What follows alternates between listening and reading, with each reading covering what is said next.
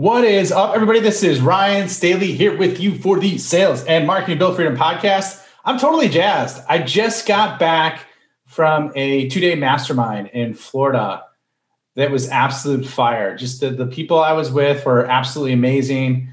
It was led by a new mentor of mine, and I can't wait to get into the details of, to you. But it's really about how to sell beliefs over logic and something that you can apply no matter what you're selling but is highly, highly valuable and has even helped people sell a million dollars in less than an hour and a half presentation. So, really excited to get into this with you and share all the details.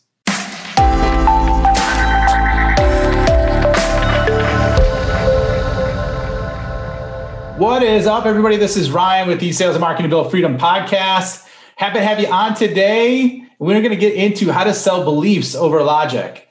And so, like I mentioned in the open, I, I, I spent two days masterminding in Florida, actually three and a half when you're four when you include travel, and really sharpening this up because there's always another level. You could always get better, and there's always nuances if you go really, really deep and want to provide massive value that you need to know. And and so, like I've been in sales for wow, almost 22 years now and it's been amazing. And I, I'm always learning new things. There's there's never a level that, or there's never something that I cannot not learn. Is that right?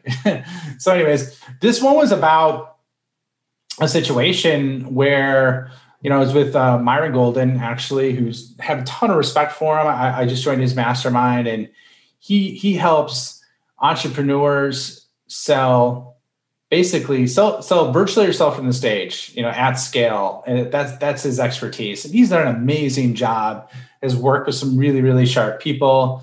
Is totally vibrant and energetic. I mean, just amazing. If you if you if you haven't heard of him, check him out, man. He's super intense, but has a great heart and and just yields results left and right. And and basically, like I mentioned, he he has helped people have million dollar days, right? From speaking from the stage, speaking virtually. And so I was totally intrigued by his program because he talks about a lot of things that aren't really commonplace. And you know, one of the things that he really looks deep into is the psychology of beliefs and logic. And you know, if you look at kind of the classic corporate sales environment, a lot of the the way that it's approached is ask questions, you know find out what they need find the pain and then solve the pain which is great. And there's a lot of value you can provide to companies or individuals or organizations by doing that. However something really cool that if you look at it more through a psychology lens lens as opposed to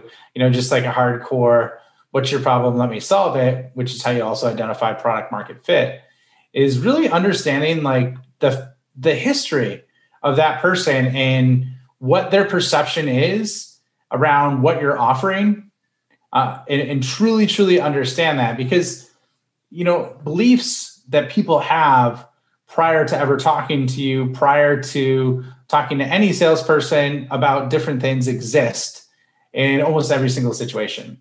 And you know it's not just what their experiences have that shape their view of the world but also view of different solutions if you're selling them. And it's not so much just the facts, it's their perception of the facts or their belief around what is exactly happening and, and how they kind of look at things. And so that, that creates their belief, like their experiences and, and what's happened positively or negatively. And you know, it, it, it there's a lot of examples about this, and even non-business related. Like if you're looking at it, I've seen this in situations where people, I'm not going to name who, uh, have had something that either tasted really bad or they got food poisoning from once or they drank too much alcohol once and they could never drink that again. Like they could never, they had, they got sick from drinking tequila when they were underage and they would never drink that again. Or they got food poisoning. Like in my case, I got food poisoning from Sbarro's pizza when I was younger and it absolutely crushed me and I never went near it again.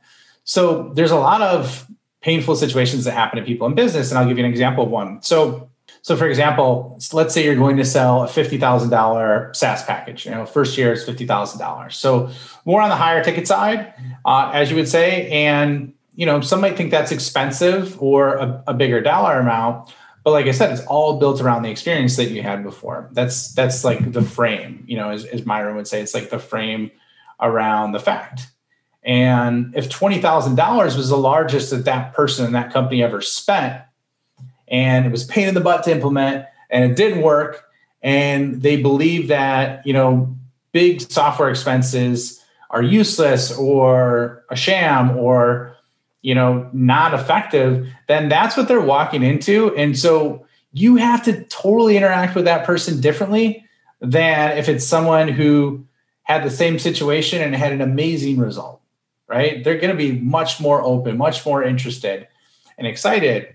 And you know, I've seen Myron do this this publicly and privately a couple of times, but he's he's really big on on showing folks comparison, uh, in comparison differences between you know what people spend money on and then the outcome. And and I've always been a big big proponent of outcome based selling because people don't care about features, they don't care about all the nuances your product can do for them. They care what not what the outcome they're going to get. And actually, Deloitte Consulting did a study about this, and in the B two B sales space, customers are now expecting three things, and those three things are they're expecting that it's customized to them, right?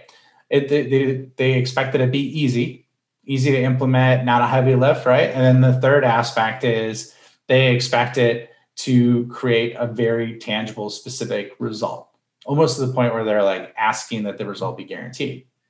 And so, if I know I'm kind of jumping all over the place, but like one of the things that, like I, I mentioned, you're talking about, and it's just that comparison situation. And, and Myron does this as an example of like, hey, where, you know, like the scenario you walk through, if, if I were going to sell you $10 for a dollar, would you buy it? Yes. Okay.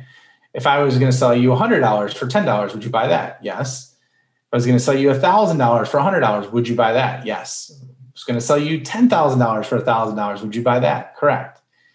If I was going to sell you $100,000 for $10,000, would you buy that? Yes. If I was going to sell you a million dollars for 100K, would you buy that? Yes. And would you agree that as the numbers go up, it makes more sense to make that investment than less sense? And they say yes, right? Because it's logic.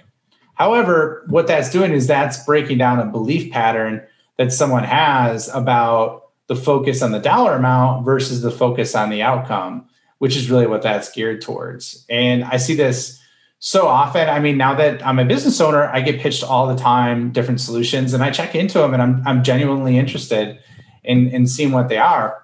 However, a common pattern that I notice, and this is with my clients uh, that I coach, whether it be a CEO or sales leader, revenue leader, is it's consistent that they they focus on their solution in, in that market versus like you are going to get this outcome.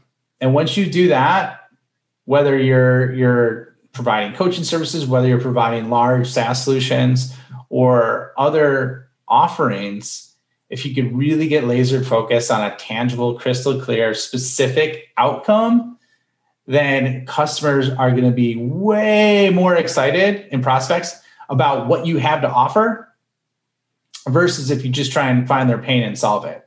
Now, granted, that's a real important part. Like I said, however, this is like next level. Let's let's get to what's around that. Let's get around the beliefs that are around that that are are limiting them from taking action. And once you do that, everything changes. So awesome, awesome time. And once again, that was a great mastermind. Met some amazing people. I encourage you, if you're not part of a mastermind or you don't have a coach, there's always another level that you could take to get there. Um, he's one of my new coaches. I'm super excited about working with him and look forward to seeing you on the next episode.